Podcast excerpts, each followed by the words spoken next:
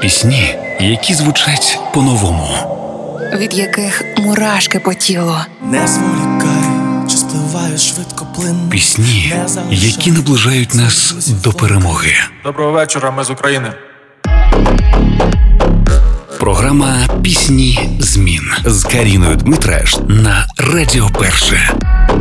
Українська рок-співачка Марта Липчей, яку ми пам'ятаємо ще з голосу країни 12, презентувала нову пісню на пристані. Зробила вона це в оригінальний спосіб, зібрала найрідніших серцю людей, родичів, друзів та прихильників в одному із київських залів. Одразу того вечора й відеороботу презентувала. Це як такий, знаєте, міні-день народження. Щоразу вітаючи артистів із прем'єрами на власні очі, бачу, який це для них трепетний момент.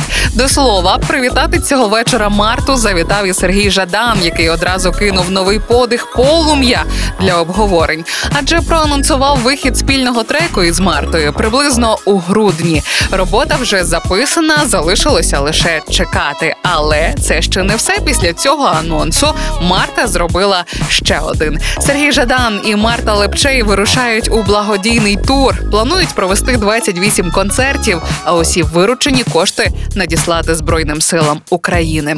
Що ж тут сказати, було цікаво того вечора. Але давайте повернемося до пісні на пристані. Марта поділилася, що сенсом композиції для багатьох звучатиме відлуння моментів, коли відчуваєш, що не витримаєш, не переживеш, але не зупиняєшся, продовжуєш йти. І з кожним кроком, інколи через надрив, все ясніше усвідомлюєш силу, яка є в тобі. Тож, як би важко не було, бажаю кожному і кожній відчувати внутрішню силу і водночас спокій, який подарує гармонію.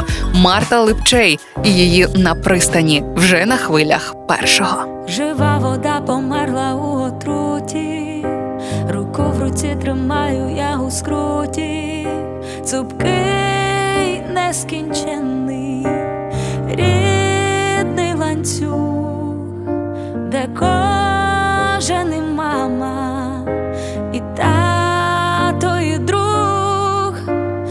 зорями я падаючи дощем, залатане небо плаче вогнем, пошматані душі йдуть на причастя, попри нещастя, вірують в щастя. Стою на пристані, розхристана, душа моя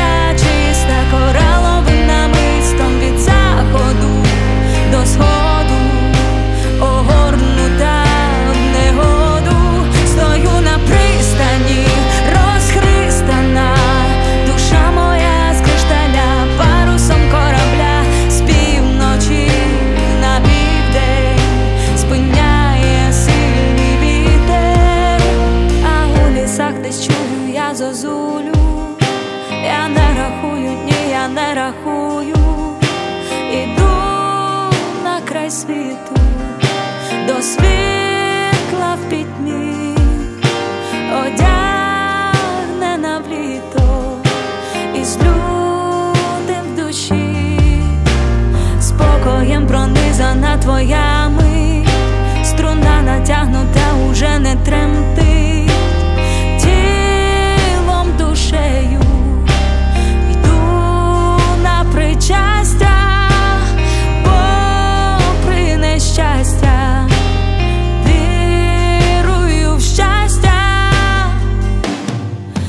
стою на пристані, розхристана, душа моя